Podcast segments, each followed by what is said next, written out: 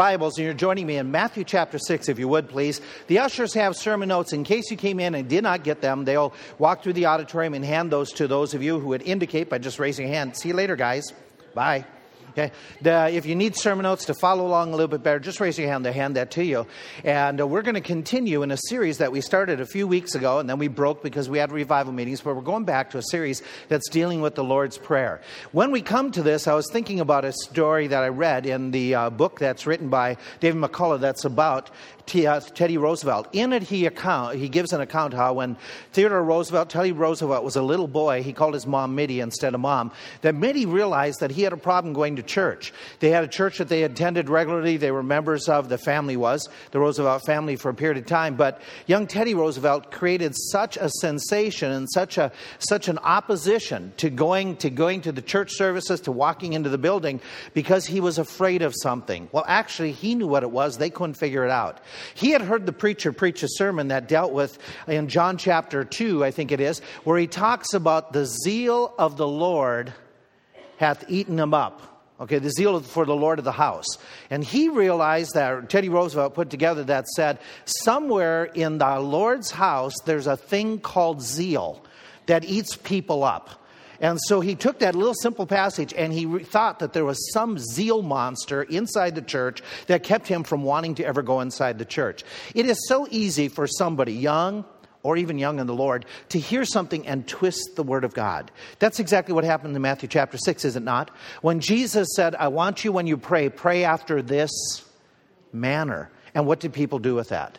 Churches have for century made it a prayer a repetitious, rote prayer, and that's not what Jesus intended. Jesus intended to give instruction on how to pray, not what to pray. So let's read it and then let's examine a little bit one of the sections here in the text that we're talking about. We read in Matthew chapter 6, as Jesus was talking in the Sermon on the Mount, he gives us some information where he says, be ye not therefore like unto them, that is the hypocrites he's just talked about and the heathens. For your Father knows what things you have need of before you ask him. After this manner, therefore, you should pray Our Father which art in heaven, hallowed be thy name. Your kingdom come, your will be done uh, on, in earth as it is in heaven. Give us this day our daily bread. Forgive us our debts as we forgive our debtors. Lead us not into temptation, but deliver us from evil. For thine is the kingdom, the power, the glory, forever. Amen. Now we're dealing with one phrase one phrase in the course of what we've been studying, but that one phrase, before we get to it, let's remember the big picture here. The big picture that Jesus is, is instructing his disciples is I want you to pray. I want all of you to pray. And so in this sermon, he's encouraging everybody who's listening to him, of those thousands that are on that mountainside, you people need to be involved in prayer. Let's take it a step further. He wants to encourage his disciples to pray effectively.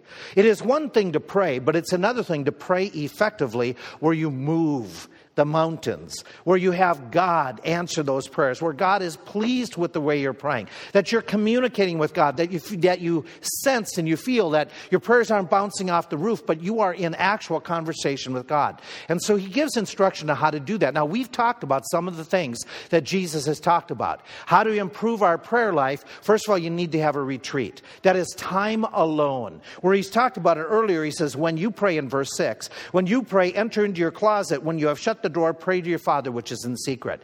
The idea is you need to, on a regular basis, get alone with God. Wherever that place is, whatever that time is, that's your choice.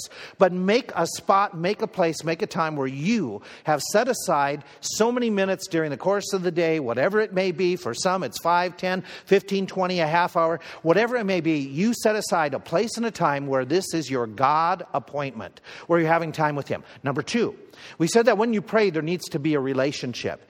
It starts off, Our Father, our Abba. There is a time where you have come to know Jesus as your Savior, like these four young men shared, one at four, one at whatever the ages, I forget they all were now, but one at 10 that where they prayed, they asked Christ to become their Savior. They were birthed into God's family. As Pastor Tony said, they were adopted into God's family. They were born again. Whatever terminology you're going to use, the Bible uses multiple terms saved, uh, born again, converted, whatever you call it, in those terminologies, it's that moment where you accept Christ, become part of God's family. You need that relationship. Then you can talk with Him, our Abba, our Dad, our Father in heaven. You need a relationship. You need a retreat.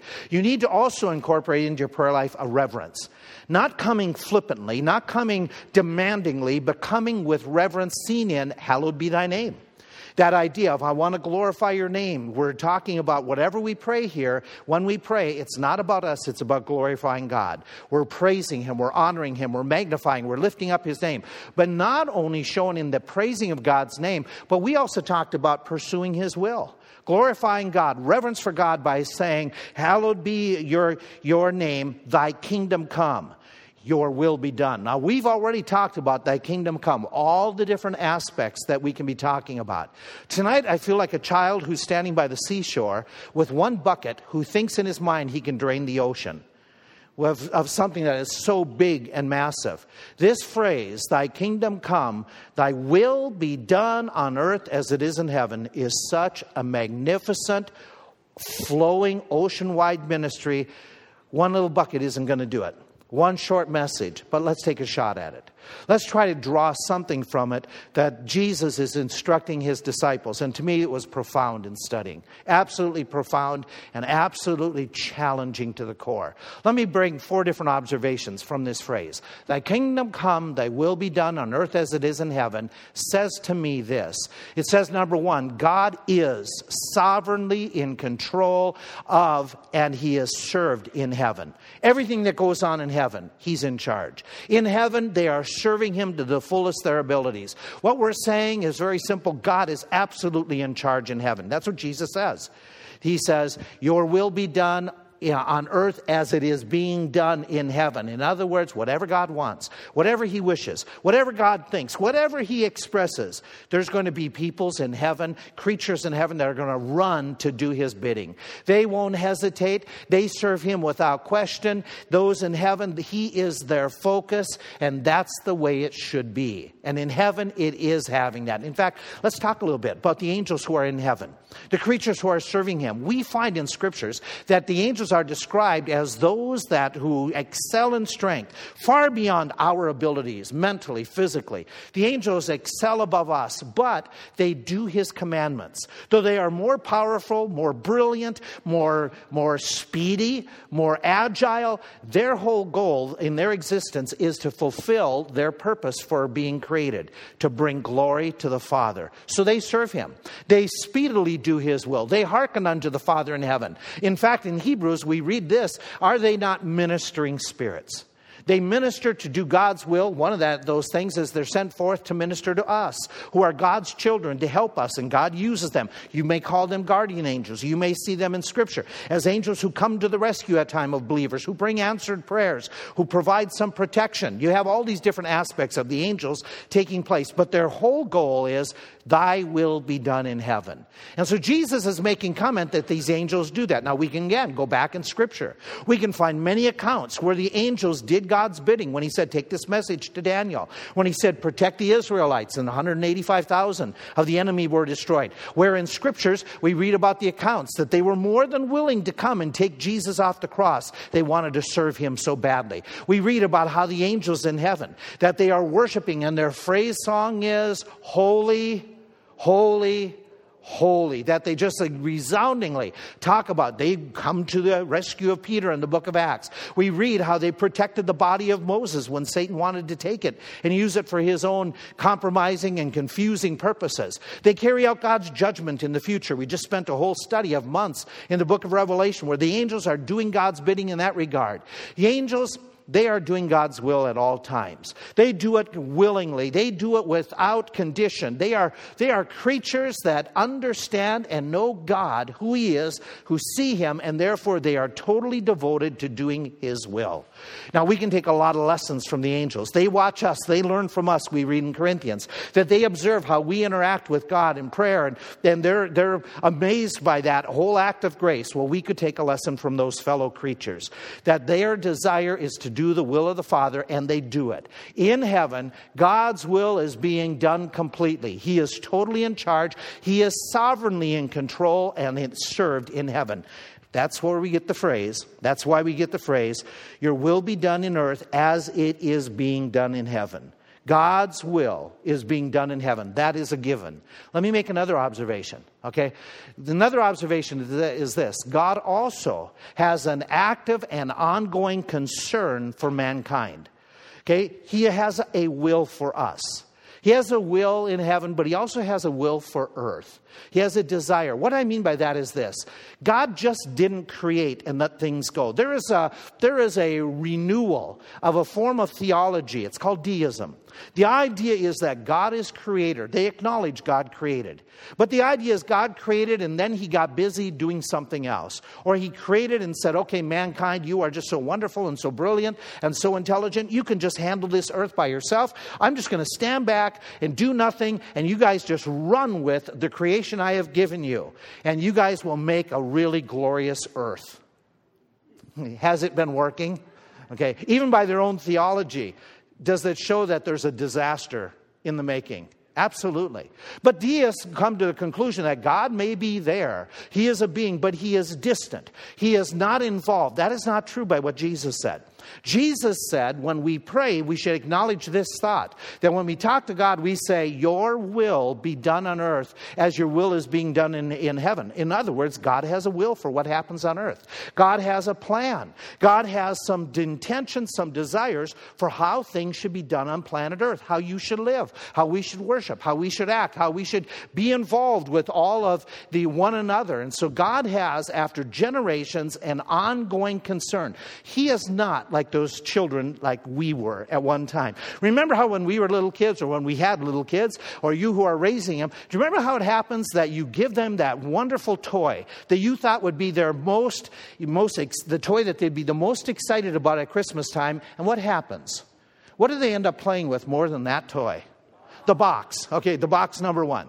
But within a few days after that, they're bored with either thing. Okay, why is that? Because we are like that. We kind of, everything looking for new and novel. And so, even like little kids, we who are older kids, we kind of get bored with some things. Things that are exciting and dramatic and they're kind of cool for a while, but then we move off and get, move on to something else. And so we have that sometimes. We think that's the way God is. That is not the way God is. God is very concerned about our lives. He is very concerned about our society. He is very concerned about our church family. He's very concerned about you and your family. And so Jesus makes, a, makes that note. He says, God has a will. And so he's saying, when you pray, you pray for God's will to be done. Now, what's implied as well, number three, Number three, God's will is not always done on earth. He is making a contrast in this prayer. Let your will be done on earth as it is in heaven. If God's will is being done in heaven, well, let's, let's, let's understand the facts of Scripture. It is not being done on earth. Not everything that happens on earth is following the will of God. Well, we know that. We understand that God is in sovereign control but does that mean that everything that God desires is still being done? This is a real big theological issue.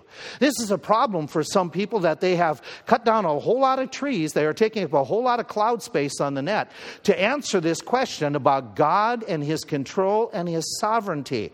Let's keep, keep it very simple.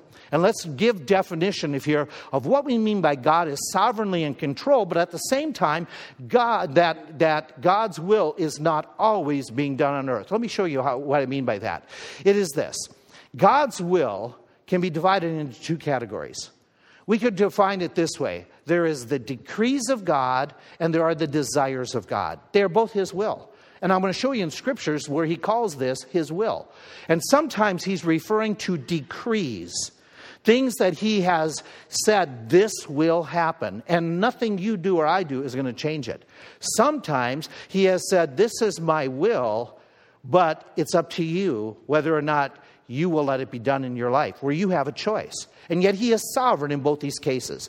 He is sovereign in that He has decreed certain things, including events that are destined to happen. Can you think of some events that are destined to happen in our future yet? the rapture?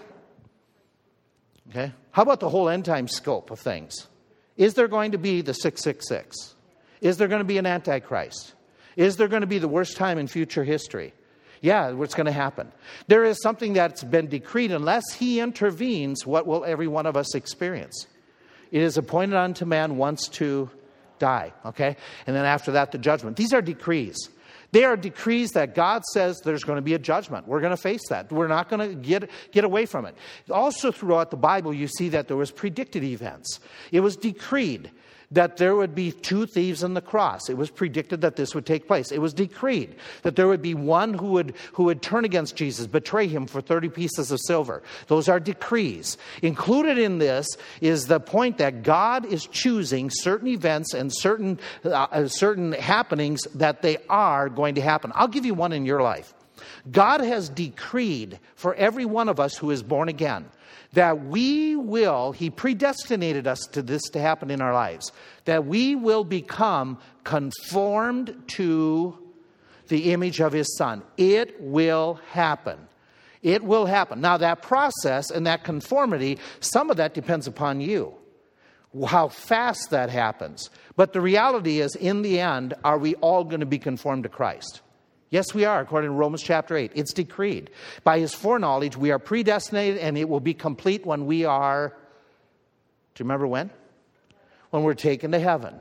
And our sin nature is removed, and we are fully glorified.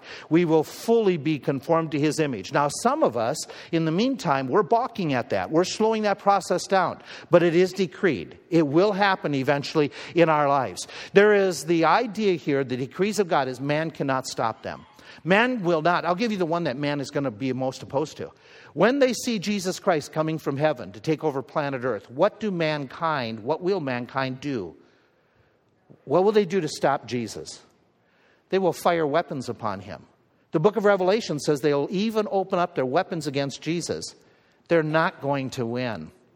Okay, they're not going to win. He will open up what? His mouth and destroy them. Okay, that's decreed. That's not, it's not going to change. It's not going to alter. Now, at the same time, we can go through scriptures and we can see this, where it says, He has done whatsoever He pleased. We believe there's, there's a sovereignty with God, that God controls as much, well, let's rephrase that. God controls everything He chooses to control. So, does He control a lot of events in history? Yeah, yeah. Okay, he does whatever he pleases. Could he could he do anything he wanted with our lives? Yes, he's sovereign. He's totally powerful. And so we read that that God is one who exercises his will in many ways. Babylon he told Jeremiah, give this message out. He says he is going to do such and such to Babylon. Babylon's attacking Jerusalem at the time. I will, I will bring Babylon as a form of spanking the Jewish peoples, destroying Israel, but I'm going to destroy Babylon. It was decreed. It was going to happen. And so it came to pass. He talks about, surely as I have thought, so shall it come to pass. As I have purposed, so shall it stand. These include the decrees of God. This is how God is sovereignly in control. That we cannot say to Him, hey, you who made me, you can't do this. You can't do that in my life. No, not at all. Has not the potter the power over the clay of the same lump to make one vessel unto honor and one vessel to dishonor? In other words, can God give some people fully good health and other people not so good health? He's sovereign. He's, he can do whatever he wants to do. We understand that. We recognize that God is fully in control in that regard. He created us so that we would give Him full control of our lives. That is God's control, his sovereignty, he has decrees. And so he says, I've decreed this.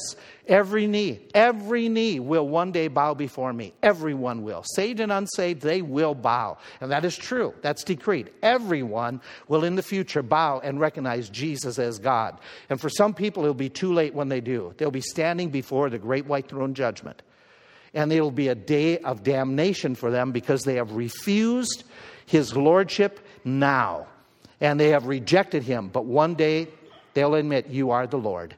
So it's better we admit it in this lifetime now than we are forced to do it when we are damned. So we say, okay, God has decrees. There is also this aspect in Scripture God has a will that is not forced upon people, it is His will that certain things happen, but he doesn't force people. Let me, let me show you what I mean. It includes all that he wants to be done. It allows for free will amongst mankind to do as they choose to some degree.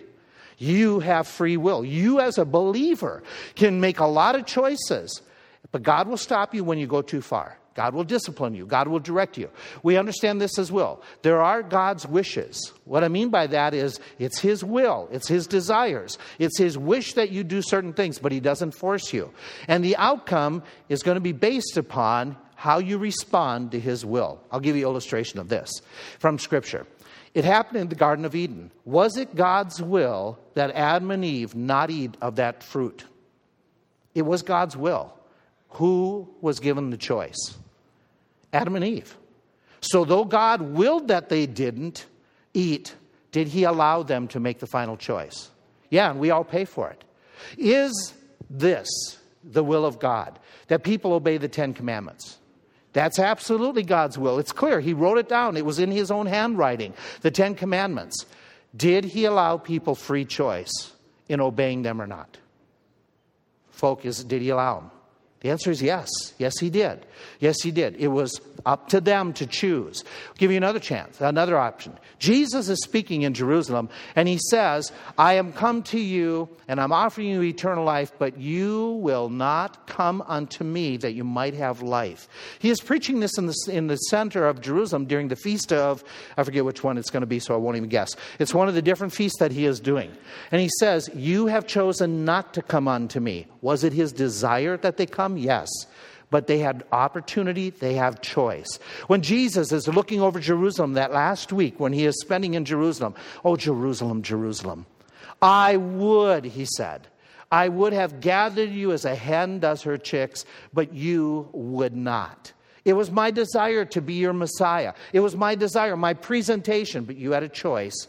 And I didn't force myself on you. I gave you a choice. It's my will, but you had a choice.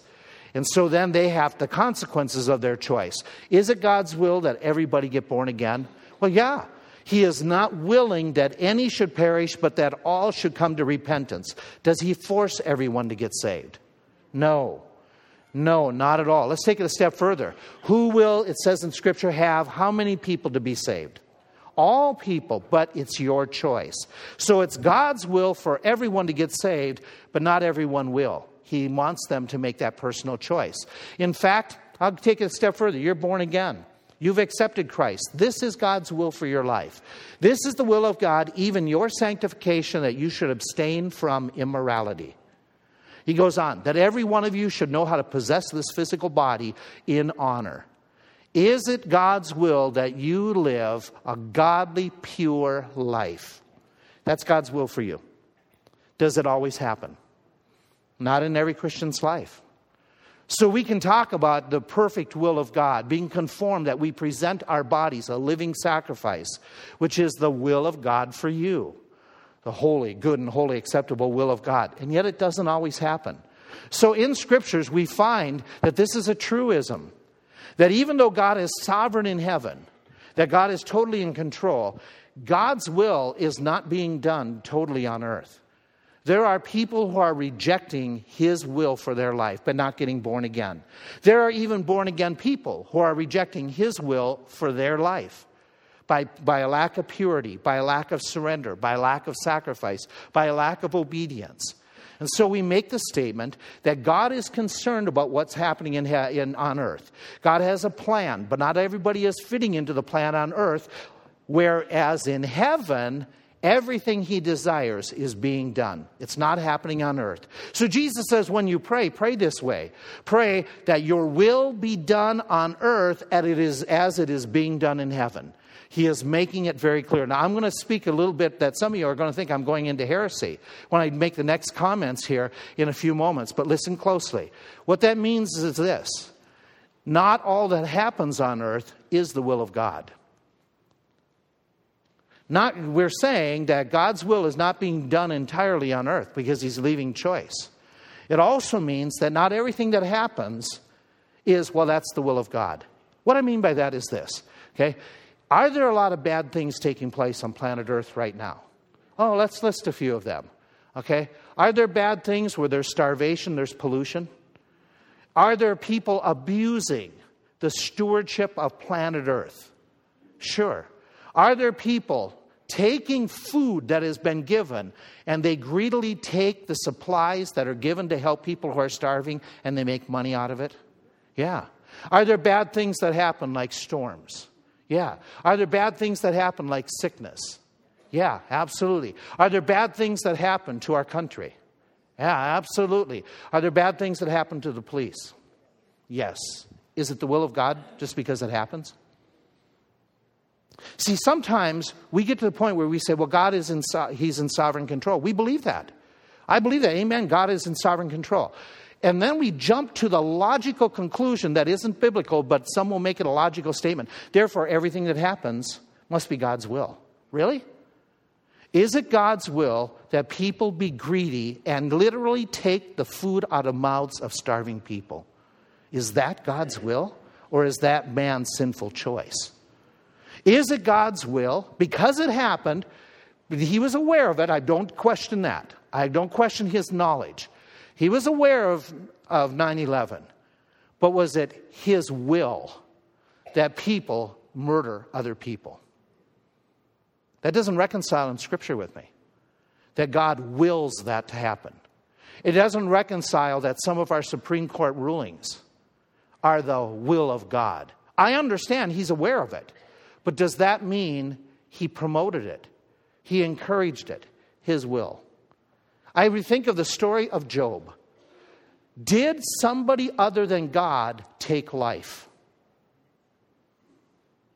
The answer is yes. Who took the life of all of Job's kids? It was Satan.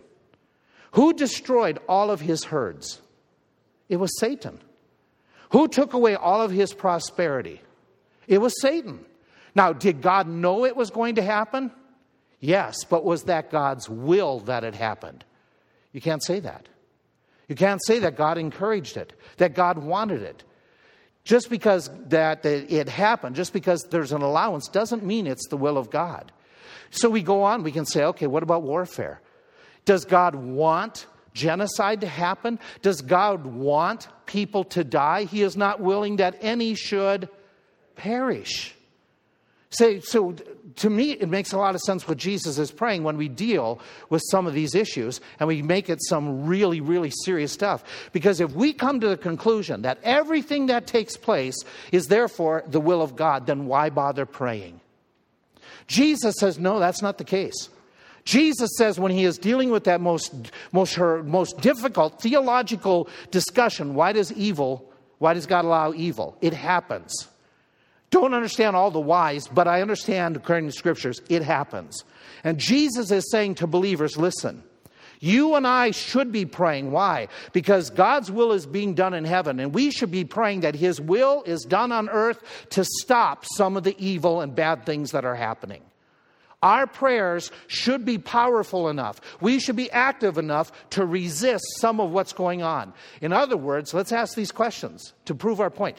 Did, does God will people to sin? No. No. Is it God's will for people to attack other people? No. Is it God, always God's will for people to suffer as they do? Not always. Not always. In some cases, yes, he allows it. But in other cases, it is Satan doing the attacking. Let's do this one. Are all tragedies and devastations that people face the will of God? No. No, because it brings us to this thought. In James chapter 1, it says, Let no man say when he is tempted, I am tempted of God. For God cannot be tempted with evil, neither what? Tempts he any man. When we choose to sin, it is not God's will. But, but then all that problems that come with it, it's not God's will. It is not God's will for somebody to steal and get caught and lose their job. It is not God's will for somebody to get into drugs. It is not God's will for somebody to get into premarital sex. It is not God's will for somebody to become disobedient or unfaithful in their marriage or disobedient to their parents. That's not God's will. It isn't. God does not tempt anybody to do evil, to do sin. Now, does he know that that might happen in their life? Is he aware of what choices they will make? The answer is yes, but that doesn't mean it's his will. It's your choice or my choice or that individual's choice. And all the problems that come with it are not the will of God, they are consequences to somebody's bad choices. So, what is Jesus saying? Use prayer to resist some of that temptation and to avoid some of that garbage that comes along with it. Bad things happen. Why? Because we're in a spiritual war, people. Jesus is more aware of it than we are. That's why he's talking this way. He is saying that there's warfare, there's demonic attacks. He knows that we will make bad choices that create some of the big problems that we face. Is there health issues that come because of our choices that we could have controlled? Yes. Are there financial problems that come because of choices we have made? Yes. Well, it happened in my life, it must be God's will. That fatalism is not biblical. There's a responsibility that we need to take and an ownership of some of the consequences we face. And so God is making it very clear that even times others choose to do bad things and we suffer the consequences. That happened to a bunch of you. A bunch of you lost in 2008, you lost a whole bunch of finances in savings.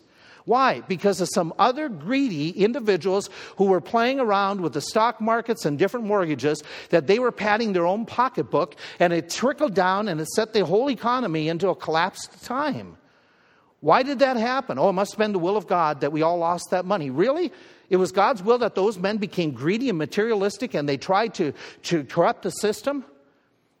We are in a battle that Satan can destroy society, hope in God, and get God to be blamed for things that he ought not to be blamed for. So, you and I need to understand this that evil that is left unchecked will get worse and worse. That's a fact. We also understand that governments and societies choose to oppose righteousness. That's a fact, right?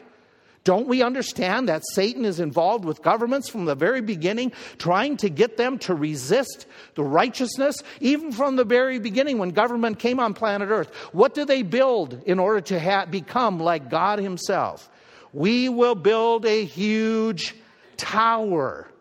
Okay, as a society, as a group, as a government group. After God said that you were supposed to do what, people? Scatter throughout all the earth, the government said what? Stay in one spot and build this one world government where everybody speaks the same thing, everybody's building, and we will become as gods. And God intervened with the, with the, um, with the provision of different languages, the Babel. So we have this truth that people are resisting what God wants.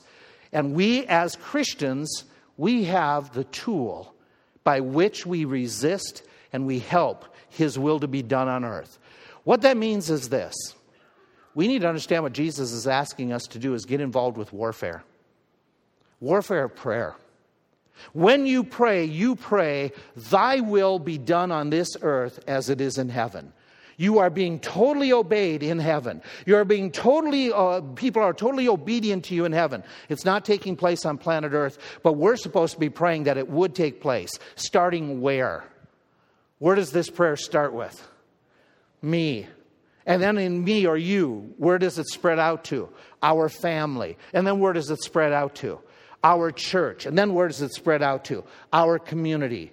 And to pray that God, please, help there to be righteousness, help there to be an obedience to your will, even the way people do business, even the way when it comes to health issues. Help us to resist even some of the physical health attacks, and I'm not saying all of them are. Please don't, don't get silly with what I'm saying we understand that sometimes God allows, and it is His will for disease. We also know that sometimes it is not from God. It is coming from Satan, like in Paul's case, where he's buffeted by Satan. Can God use it either way? The answer is yes.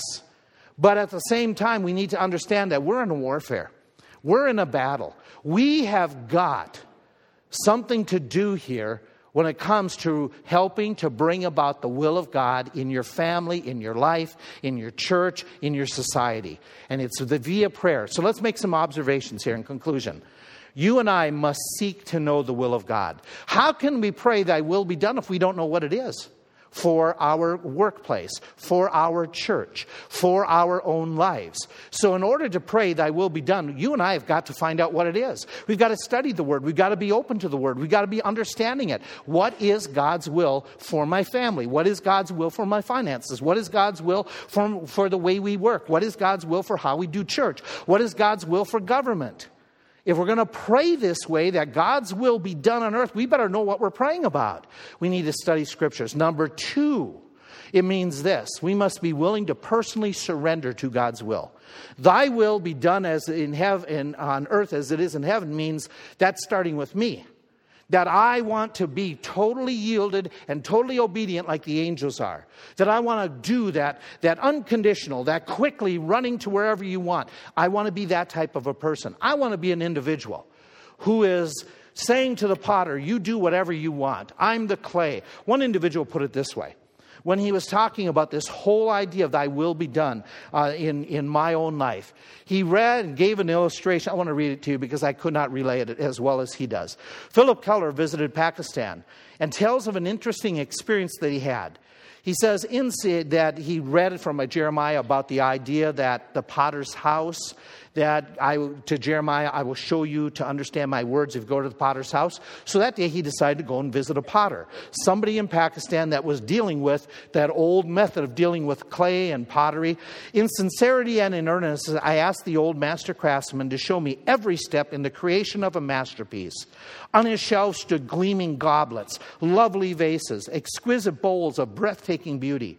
Then, crooking a bony finger toward me, he led me way in the back of his shop. There was a small, dark, closed shed way behind. When he opened its rickety door, a repulsive, overpowering stench of decaying matter engulfed me. For a moment, I stepped back from the edge of the gaping dark pit in the floor of the shed. This is where the work begins, he said. Kneeling down beside the black, nauseating hole, with his long, thin arm, he reached down into the darkness. His slim, skilled fingers felt around amid the lumpy clay, searching for a fragment of material exactly suited to his task. I add special kinds of grass to the mud. As it rots and decays, its organic contact increases the colloidal quality of the clay. Then it sticks together better. Finally, his knowing hands brought up a lump of dark mud from the horrible pit where the clay had been tramped and mixed for hours by his hard, bony feet. With tremendous impact, the first verses of Psalm 40 came to my heart. In a new and suddenly illuminating way, I saw what the psalmist meant when he wrote long ago. I waited patiently for the Lord. He inclined unto me and heard my cry. He brought me up also out of a horrible pit, out of the miry clay. As carefully as the potter had selected his clay, so God used special care in choosing me. The great slab of granite carved from the rough rock of the high Hindu Kush mountains behind his home whirled quietly.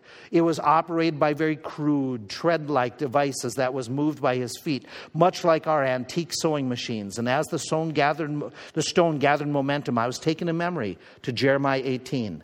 Then I went down into the potter's house, and behold, he wrought a great work on the wheels. But what stood out most before my mind at this point was the fact that beside the potter's stool, on either side of him, were two basins of water. Not once did he touch the clay, now spinning swiftly in the center of the wheel, without first dipping his hands in the water. As he began to apply his delicate fingers and smooth palms to the mound of mud, it was always through the medium of the moisture of his hands. As it was fa- and it was fascinating to see how swiftly but surely the clay responded to the pressure applied to it through those moistened hands. Silently, smoothly, the form of a graceful goblet began to take shape beneath those hands.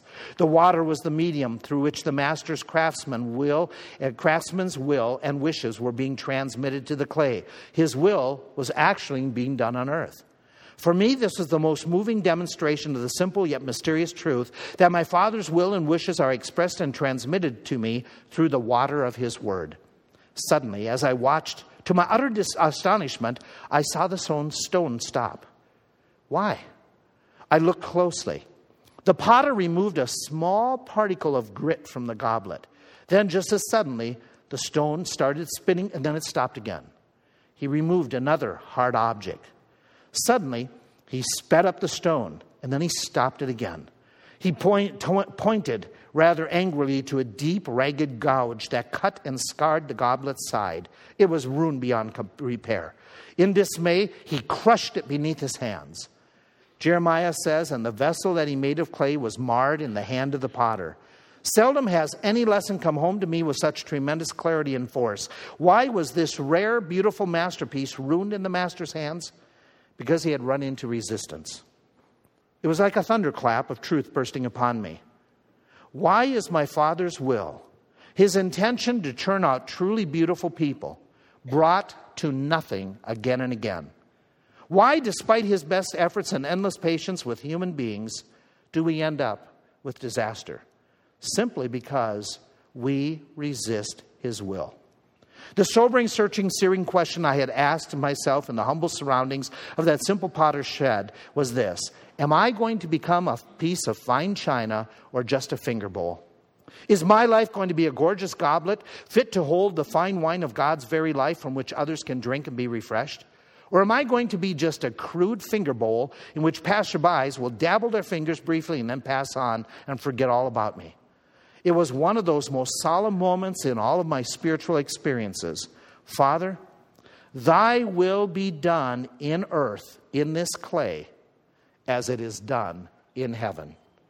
You and I need to surrender. Fourth, third of all, we need to pray that his will be done. We need to pray that it's done in my life, our church, the lives of your family, in our community, in the souls and the hearts of others around us. When we come to that phrase, Thy will be done in heaven, uh, on earth as it is in heaven, what a poignant, what a tremendously filled passage with theological truths that say to us, we need to pray with surrendered hearts. Now, one of the reasons we need to do that is because of what Christ has done for us how Christ has given his life. In a few minutes, we're going to celebrate communion. I'm going to invite you to stay and join with us to celebrate communion. If you choose not to, that's your choice. That is up to you. You may have other obligations. You may say that you're not familiar with how we do communion. You would choose to do to leave. You're welcome to do that. We're going to sing another song to prepare our hearts. We're going to get our children back in here and ask them who are born again and who have followed the Lord to the best of their abilities to join with us as we get ready for communion. Let's sing this song about what Christ has done and how we are going to give him our full hearts.